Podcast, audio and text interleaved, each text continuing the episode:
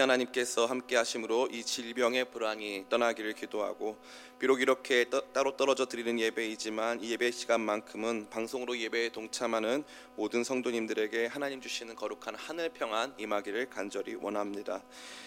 또한 이 질병으로 인하여 고통당하는 확진자들과 그들의 가정에도 이 시간 복된 평안이 임하기를 기도합니다.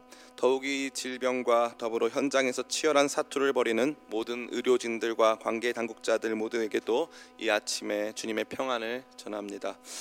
우리말 표현 중에 굉장히 재밌는 표현이 있습니다. 한 배에 탔다라는 표현입니다. 사전적인 의미는 운명을 같이 하다라는 뜻입니다. 이와 같이 한 배에 탔다는 것은 좋든 싫든 함께 할 수밖에 없다는 것이고 같은 영향을 받는다는 의미입니다. 다양한 생각을 가진 사람들이 각자 다양한 목적에 의해서 배를 탔지만 그 배를 탄 순간부터 그 배에 임하는 여러 가지 변수들과 상황의 영향을 받을 수밖에 없다는 것이죠. 지금 우리 대한민국은 우리가 한 배에 탔음을 다시 한번 자각하는 순간을 맞이하고 있습니다. 진보와 보수, 신세대와 구세대, 남과 여로 대립하던 우리가 현재 맞닥뜨린 상황은 그 모든 것을 품고 있던 대한민국이라고 하는 큰 배가 코로나 바이러스라고 하는 엄청난 폭풍을 만난 것과 유사하다 말씀드릴 수 있습니다. 그래서 우리는 모두 함께 고통당하고 함께 두려워하고 있는 것입니다. 이제 처음 우리가 이 대한민국이라는 배에 승선한 것은 결코 아닙니다. 원래 우리는 이러한 운명 공동체였는데 이번 일을 통하여서 그것을 보다 절실히 체감하고 있다 말할 수 있습니다. 그런데 흥미롭게도 가만히 생각해 보면 대한민국을 넘어서 우리 인류 공동체 모두 한 배를 탄 운명이었습니다. 지구는 넓어 보이지만 큰 우주에 비교해 보자면 매우 작은 별입니다.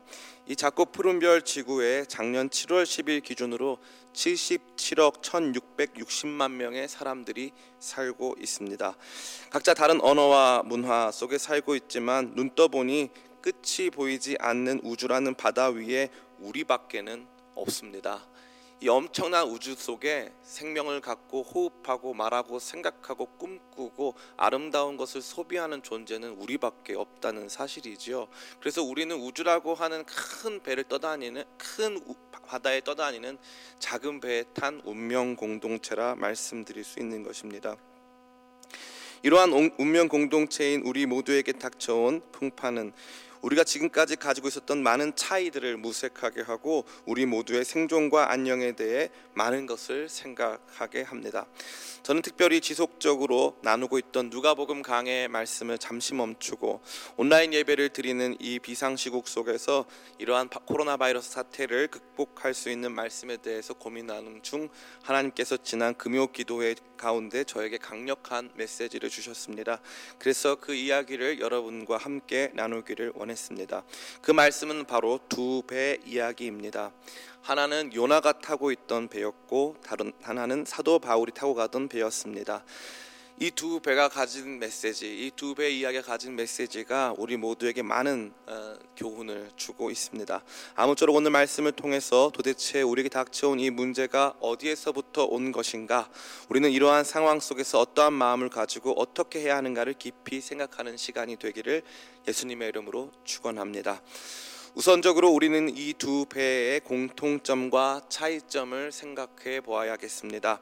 먼저 두 배의 공통점은 다음과 같습니다. 엄청난 풍랑을 만났다. 배 안에 타고 있는 사람들 중에 하나님의 사람들이 있었다. 한 사람은 요나였고 한 사람은 바울이었습니다. 배 안에 타고 있는 모든 사람들이 어, 그 누구도 차별 없이 재산과 안전에 큰 위협을 받았고 큰 고난을 받았다는 것이 두 이야기의 공통점이 되겠습니다. 또한 동시에 우리는 두 배의 차이점에 대해서 생각해 볼 수 있습니다. 두 배 모두 풍랑을 만났지만 그 원인이 달랐다는 것입니다. 또한 이 풍랑 속에서 이 배에 승선하여 있던 두 하나님의 사람의 대처의 모습도 매우 달랐다는 것이죠. 그러니까 이 두 배는 어, 같은 공통점도 있고 차이점도 있다는 것입니다. 이러한 공통점과 차이점의 안목을 가지고 우리는 두 사건을 이제 개별적으로 생각해 보기를 원합니다. 우선 우리는 요나가 타고 있던 배에 대해 생각해 볼 수 있습니다. 요나가 타고 가던 배는 하나님께서 요나에게 주신 명령과 정반대로 향하고 있던 배였습니다. 하나님께서는 니느웨에 가서 회개 메시지를 선포하라 하셨는데 요나는 그것이 극 도로 싫었습니다. 그래서 그가 선택한 것은 니느웨로 가는 것이 아닌 니느웨는 사실 육지였는데 육지가 아닌 바다로 향하게 된 것입니다. 한마디로 산으로 간 것이죠. 그의 삶이 전혀 다른 방향으로 움직이고 있었다는 것입니다. 하나님의 명령에 불순종하는 방향으로 향하는 그의 모습을 상징적으로 보여주는 것이 다시스로 가는 다시스는 굉장히 멀리 있는 환상의 섬과 같은 곳인데 그곳으로 가는 아, 이 배의 모습이었습니다. 그때 이 배에 풍랑이 불어닥쳐 왔고 요나 역시 이 풍랑의 원인이 자기 자신의 불순종이었음을 직감하고 있었습니다. 그런데 요나의 태도는 어떻습니까? 자기 자신이 풍랑의 원인이었고 자기로 말미암아 사람들이 고통당할 때에도 요나의 태도는 매우 당당합니다. 지나치게 당당합니다. 7절부터 10절의 말씀을 제가 읽어 드리겠습니다. 그들이 서로 이르되 자 우리가 제비를 뽑아 이 재앙이 누구로 말미암아 우리에게 임하였나 알아보자 하고 곧 제비를 뽑으니 제비가 요나에게 뽑힌지라 우리가 그에게 이르되 청하건대 이 재앙이 누구 때문에 우리에게 임하였는가 말하라 내 생업이 무엇이며 내가 어디서 왔으며 내 나라가 어디며 어느 민족에 속하였느냐 하니 그가 대답하되 나는 히브리 사람이요 바다와 육지를 지으신 하늘의 하나님 여호와를 경외하는 자로라 하고 자기가 여호와의 얼굴을 피함인 줄을 그들에게 말하였으므로 무리가 알고 심히 두려워하여 이르되 내가 어찌하여 그렇게 행하였느냐 하니라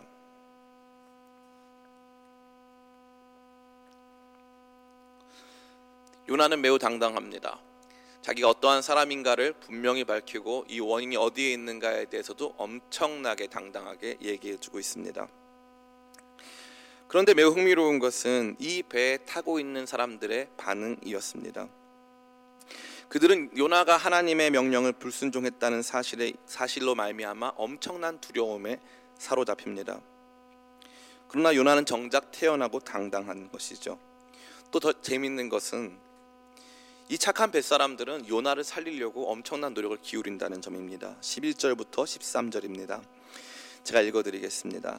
바다가 점점 흉용한지라 우리가 그에게 이르되 우리가 너를 어떻게 하여야 바다가 우리를 위하여 잔잔하겠느냐 하니 그가 대답하되 나를 들어 바다에 던지라. 그리하면 바다가 너희를 위하여 잔잔하리라. 너희가 이 큰 폭풍을 만난 것이 나 때문인 줄을 내가 아노라 하니라.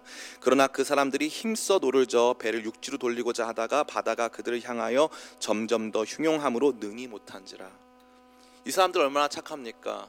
요나 때문에 폭풍이 불어닥쳤고 요나 때문에 많은 재산상의 손실을 입었고 지금 자기들의 생명마저 안전하지 못한 상황에서 요나만 바다에 던지면 끝나는데 어, 요나 이 제비를 뽑았는데 요나가 걸렸고 또 요나 자기 자신도 이 모든 풍랑이 자기에게 있다고 말하는데 이 사람들은 요나를 살려보겠다고 최선을 다하고 있는 모습입니다. 요나는 태연하고 당당한데 그 어떤 미안함도 표시하지 않는데 이 착한 뱃사람들은 요나 살려보겠다고 최선을 다한다는 것이죠. 쉽게 말해 세상이 요나로 말미암아 고통당하고 그러나 세상이 요나를 살려주고 살려주려고 애쓰고 힘쓰고 있었다는 것입니다. 더 흥미로운 것은 세상이 더 경건한 모습으로 요나의 희생에 대해서 하나님께 회개하였다는 것이죠. 이것이 매우 흥미로운 요나가 타고 있던 배의 모습이었습니다. 반대로 바울의 배는 어떠했습니까? 바울이 타고 가고 있던 배는 유라구로라고 하는 광풍, 즉 아, 있는 그대로 풀이하자면 미친 바람을 만나게 되는데 이 원인은 바울의 이, 이, 풍랑의 원인은 바울의 말을 듣지 않은 사람들에게 있었습니다. 오늘 사도행전의 본문 21절을 이렇게 말하고 있습니다. 여러 사람이 오래 먹지 못하였음에 바울이 가운데 서서 말하되 여러분이여 내 말을 듣고 글에 대해서 떠나지 아니하여 이 타격과 손상을 면하였더라면 좋을 뻔하였느니라. 그러니까 바울은 기도하면서 하나님의 말씀을 받고 그 말씀을 사람들에게 전하였지만 사람들은 그 말씀에 대해서 듣지 아니하고 무시하고 어, 이 항해를 출발하게 된 것입니다. 그로 말미암아 이렇게 엄청난 상황이 초래케 된 것이죠. 그러나 도리어 바울은 사람들을 안심시킵니다. 요나서에서 뱃사람들이 요나를 살리려 했는데 바울은 반대로 고통당하는 사람들을 안심시키고 위로하며 소망을 주고 있다는 것이죠. 그러니까 요나서의 내용과 아, 이 사도행전의 내용이 정반대의 그림, 매우 비슷하지만 정반대의 그림을 갖고 있다 할 수 있습니다. 이 두 배의 이야기가 우리에게 주는 시사점은 매우 크다 할 수 있습니다. 첫 번째로 이 말씀을 오늘 우리가 살고 있는 이 시대에 대입하여 생각해 보건데 우선적으로 교회는 이번 코로나 바이러스 사태에 대한 깊은 책임을 통감해야 한다는 것입니다. 우리는 이러한 내용을 들으면 언제나 우리 자신을 배제한 채 생각하는 나쁜 습성이 있습니다. 특정 교단이나 교회, 특정 목회자가 이런 일의 주범이고 나는 상관이 없다고 생각한다는 것이죠. 특별히 이번에 원인으로 밝혀진 신천지 내부의 슈퍼 전파자로 말미암아 한국 사회가 크나큰 고통 속에 있기 때문에 또 그들이 제시한 여러 자료들과 그들이 제시한 여러 가지 정보들이 우리가 보기엔 미흡하기 때문에 우리는 빠르게 그들을 모든 일의 원인으로 지목하고 그들에게 비난의 화산을 돌리기 쉽습니다. 그러나 이번 일의 아, 주된 원인은 그들에게만 있는 것이 결코 아닙니다. 한국 교회에 대해서 먼저 말씀을 드리고자 합니다. 제가 종종 말씀드린 것 같이 목회자 없는 성도 없고 성도 없는 목회자 없습니다. 목회자 없는 성도 없고 성도 없는 목회자 없습니다. 우리는 서로가 상호 작용 속에서 영향을 주고받습니다. 그러기에 한국 교회가 사명의 자리에서 벗어났다면 그것은 단순히 한 개인 목회자의 이탈이 아니고 성도들의 이탈이라 할 수 있습니다. 또한 또한 동시에 성도들이 이탈되고 있다면 그것은 단순히 성도들만의 이탈이 아니고 교역자, 목회자들의 이탈이 될 수 있었다는 것입니다. 그러기에 한국 사회 전체가 우리로 말미암아 고통받고 있다면 이것은 우리 자신의 문제, 각 성도, 각 목회자의 문제로 여겨야 한다는 것입니다. 이번 코로나 사태로 말미암아 우리가 그나마 유익하다고 생각하는 점 중 하나는 바로 신천지의 비밀스러운 활동이 만천하에 드러나고 그들의 백해무익한 존재가 일반 대중들에게 제대로 인식되었다는 점일 것입니다. 그런데 저는 한 가지 여러분에게 묻고 싶은 것이 있습니다. 신천지는 어디에서 태어났습니까? 신천지가 일반 사람들에게 복음을 전합니까? 그들의 복음을 전합니까? 그렇지 않습니다. 신천지는 진공 상태에서 태어나지 않았습니다. 그럼 신천지만 이단이었습니까? 그렇지 않습니다. 한국 교회는 끊임없는 이단의 문제로 말미암아 고통당해 왔습니다. 신천지는 한국 기성교회가 낳은 사생아 입니다. 성경 말씀 계시를 진지하게 받아들이고 그 안에서 생각하고 그 말씀의 가치를 날마다 알아가는 진한하고 어려운 제자의 길을 포기하고 그저 탁월하고 카리스마 넘치는 주의 종들만을 바라고 있었던 성도들 그래서 자기 자신은 말씀 안에서 사고하는 일을 멈추고 무엇이 옳은가 날마다 상고하는 일을 멈춘 채 그저 목사님들이 전하여 주는 달콤한 이야기들에만 만족하고 있던 성도들.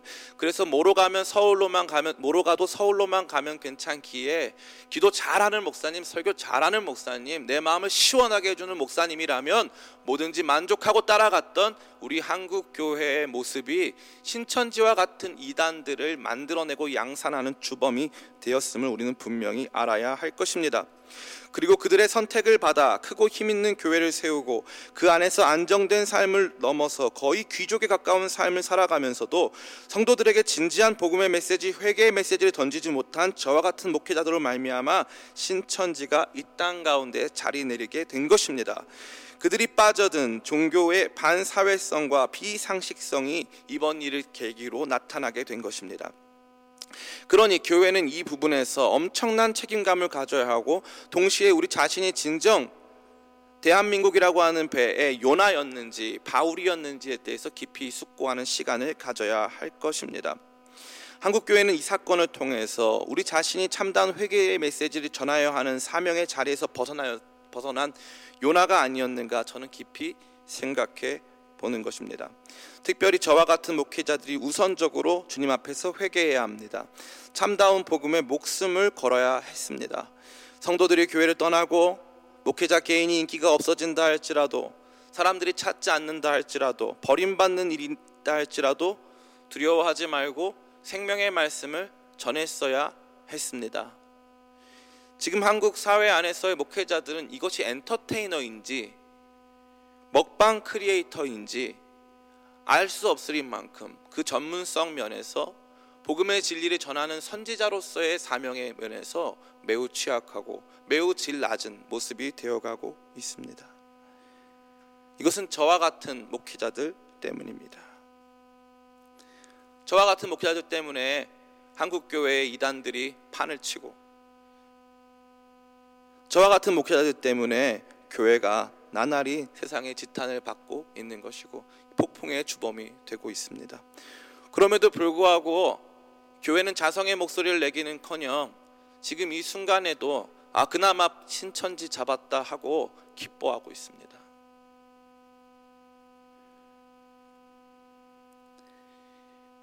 이 배의 풍랑이 요나 때문인데 요나가 당당했던 것처럼 요나가 태어났던 것처럼 사람들은 어떻게 네가 하나님의 말씀을 저버린 채 여기 와 있을 수가 있느냐? 너 때문에 다 우리가 고난을 받고 있지 않냐? 얼마나 이게 큰 일이냐? 사람들은 소리 높여 외치고 있는데 이단 하나가 한국 사회 전체를 이토록 심각한 고통 속에 몰아넣고 있음을 우리가 보게 됐는데도 한국 교회는 너무 태어나고 이 모든 게 신천지 때문이니까 참 잘 됐다. 이렇게 말하고 있다는 것입니다. 10년 뒤, 20년 뒤에 또 다른 신천지가 또 다른 구원파가 또 다른 통일교가 이 땅 가운데 없으리라고 누가 감히 말할 수 있습니까? 왜 우리 자신은 우리가 이러한 이단을 양산하고 있는 이단이 잘 성장할 수 있는 토양을 제공하는 존재라는 점을 왜 인식하지 못합니까? 풍랑이 불어닥치면 혹시 나 때문은 아닌가? 제비를 뽑아봤더니 내가 당첨되면 아 내가 불순종해서 그런 거구나라고 생각하는 것이 당연한 모습인데 그러한 회개의 모습은 온데간데 없고 신천지 때문이라고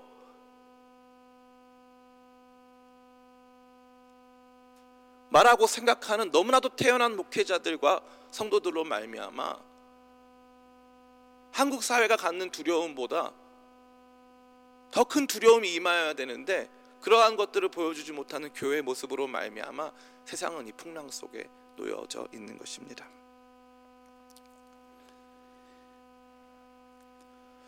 두 번째 이 두 배의 이야기가 우리에게 주는 너무나도 귀중한 메시지는 교회는 바로 참 선지자의 사명의 자리를 회복해야 한다는 것입니다.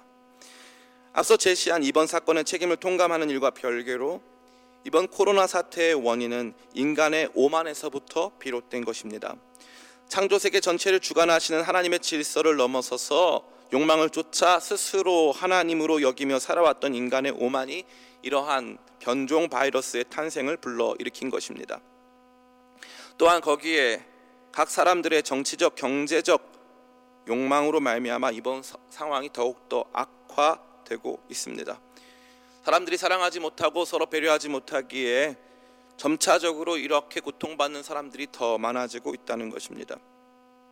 교회는 이러한 일에 있어 선지자로서의 역할을 감당했어야 합니다. 끊임없는 기술 문명 발달 이면에 자리 잡은 위험을 경고하고 인간은 결코 하나님이 될 수 없음을 선포해야 하는 것입니다. 마치 사도 바울이 그 배가 지금 출항해서는 안 된다라고 미리 선포하고 말한 것과 같이 나중에 그들이 그 말씀을 듣건 안 듣건 그, 그 자체의 효용이 중요한 것이 아니라 하나님의 뜻이 어디에 있는가에 대한 분명한 진술이 필요했다는 것입니다. 요나가 니누웨로 마땅히 가야 했던 것처럼 우리가 마땅히 서 있어야 하는 그 자리가 있었다는 것입니다. 그러기에 한국 교회는 다시 한번 이번 일을 계기로 이러한 책임을 통감하는 것을 넘어서서 우리가 이러한 일들을 회복시키고 변화시키고 우리가 이런 일들을 경고해 줄 수 있는 귀한 선지자의 역할을 다시 한번 회복해야 할 줄을 저는 믿습니다. 세 번째, 이 메시지가 저와 여러분 모두에게 이, 이 말씀이 저와 여러분 모두에게 주는 메시지는 교회는 다시 한번 위로자, 구원자가 되어야 한다는 것입니다. 제가 말씀드리지 못한 두 배의 공통점 중 하나는 바로 하나님의 사람들의 행동이 이 두 배를 모두 구원했다는 것입니다. 요나가 바다 위로 바다 바다로 뛰어들었을 때 요나가 탄 배는 구원을 얻었습니다. 바울이 지속적으로 사명의 길을 걸어 유라굴로 광풍 속에 있었던 이 배를 구원할 수 있었습니다. 우리가 이제 알아야 할 것은 이것입니다. 이미 다시스까지 많이 왔다 할지라도 이미 배가 이 바다 위에 떠 있다 할지라도 풍랑이 닥쳐 왔다 할지라도 우리가 뛰어들기만 하면 풍랑은 멈춥니다. 다시 니느웨로 향하면 됩니다. 늦었다고 생각하고 많은 희생을 감수해야 된다고 믿을 수 있겠지만 다시 바다에 뛰어들어 사명의 현장으로 나아가면 희생과 수고 위험 부담을 갖게 되면 그때부터 우리가 탄 배에 풍랑이 멈추고 그 배가 구원받을 수 있습니다.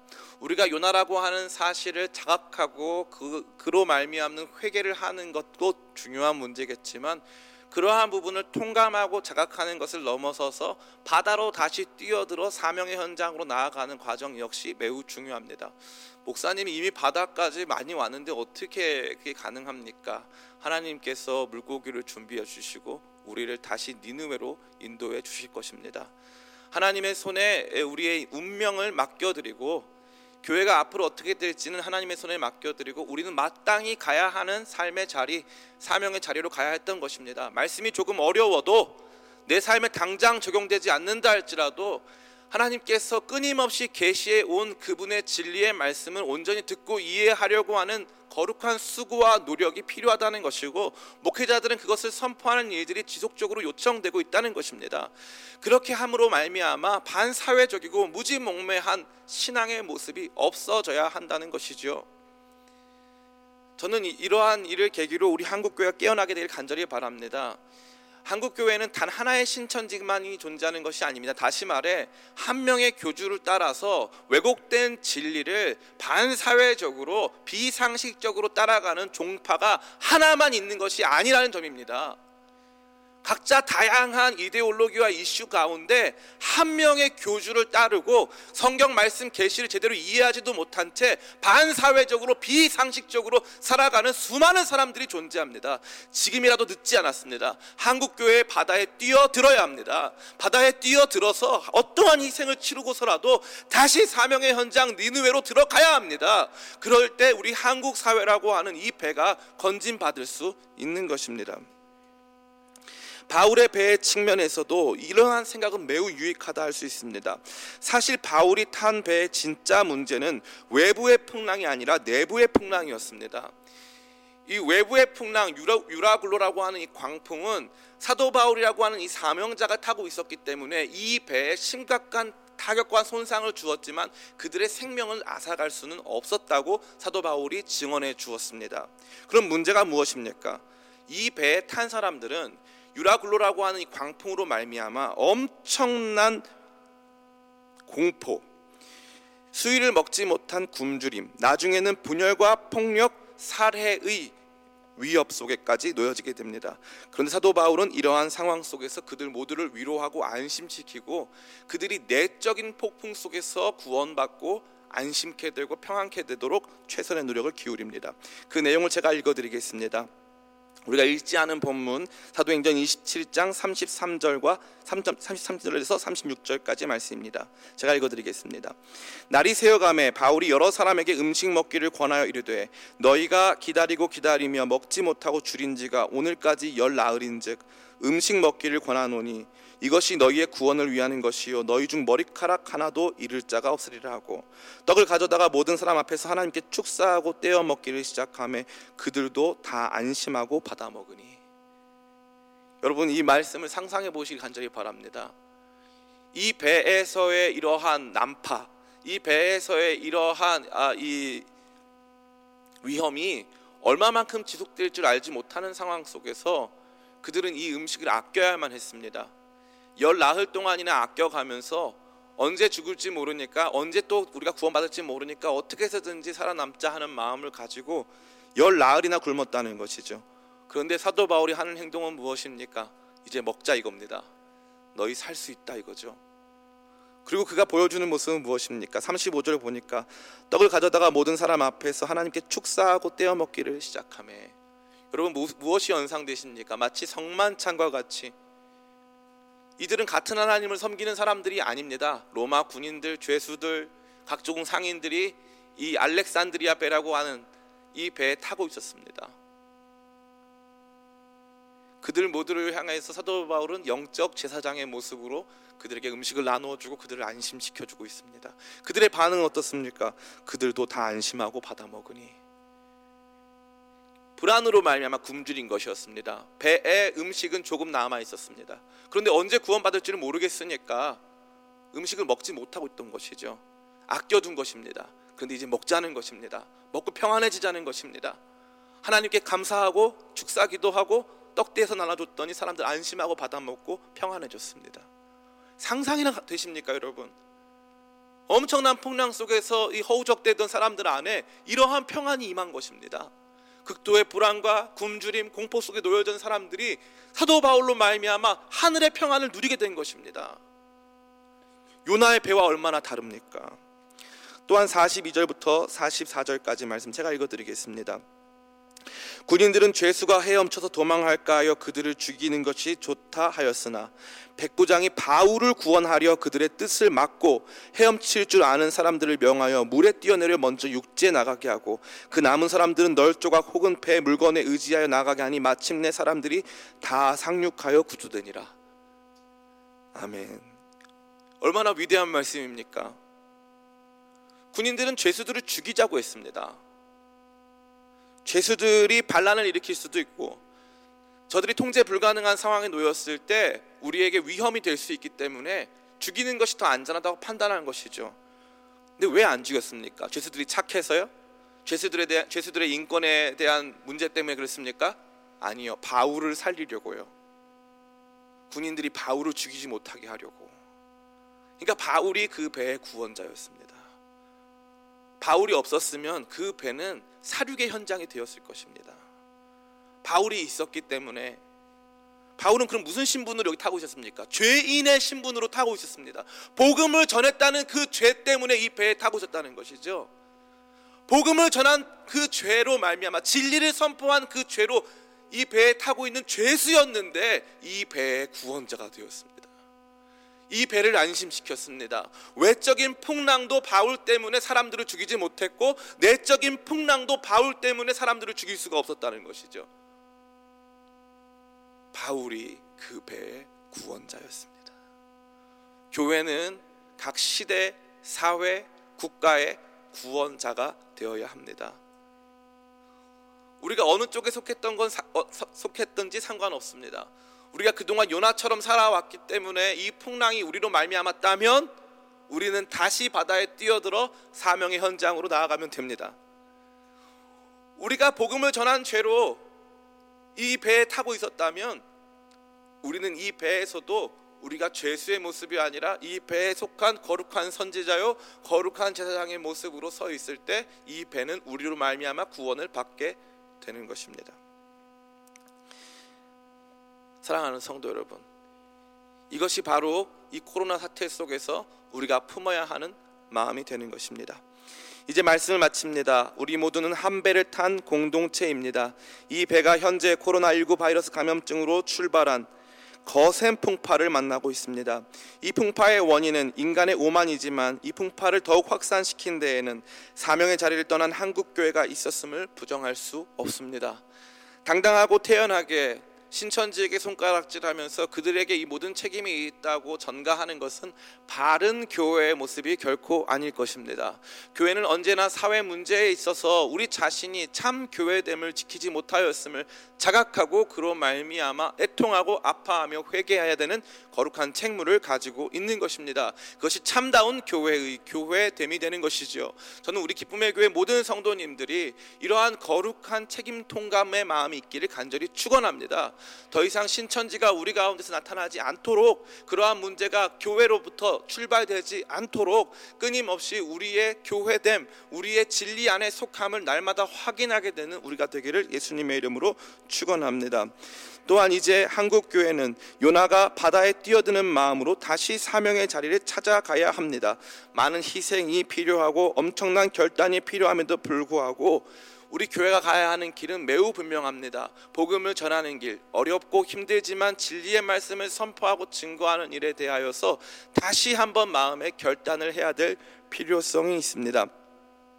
저 자신은 최근에 저 자신의 설교와 가르침에 대한 엄청난 회의 속에 시달려 왔습니다. 성도님들의 삶의 실제적인 문제들에 큰 도움을 주지 못하는 현학적이고 또 아, 어떻게 보면 아, 지루하고 재미없는 설교를 한다는 생각 때문에 참 많은 죄책감 속에 시달려 왔습니다.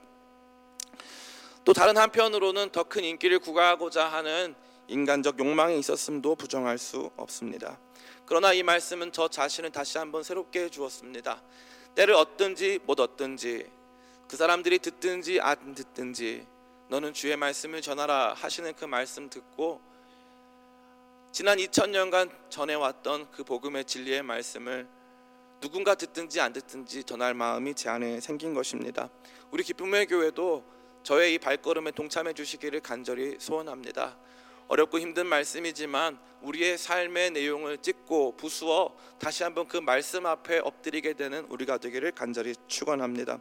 또한 한국 교회는 바울과 같은 모습으로 세상을 위로하고 안심시켜야 합니다.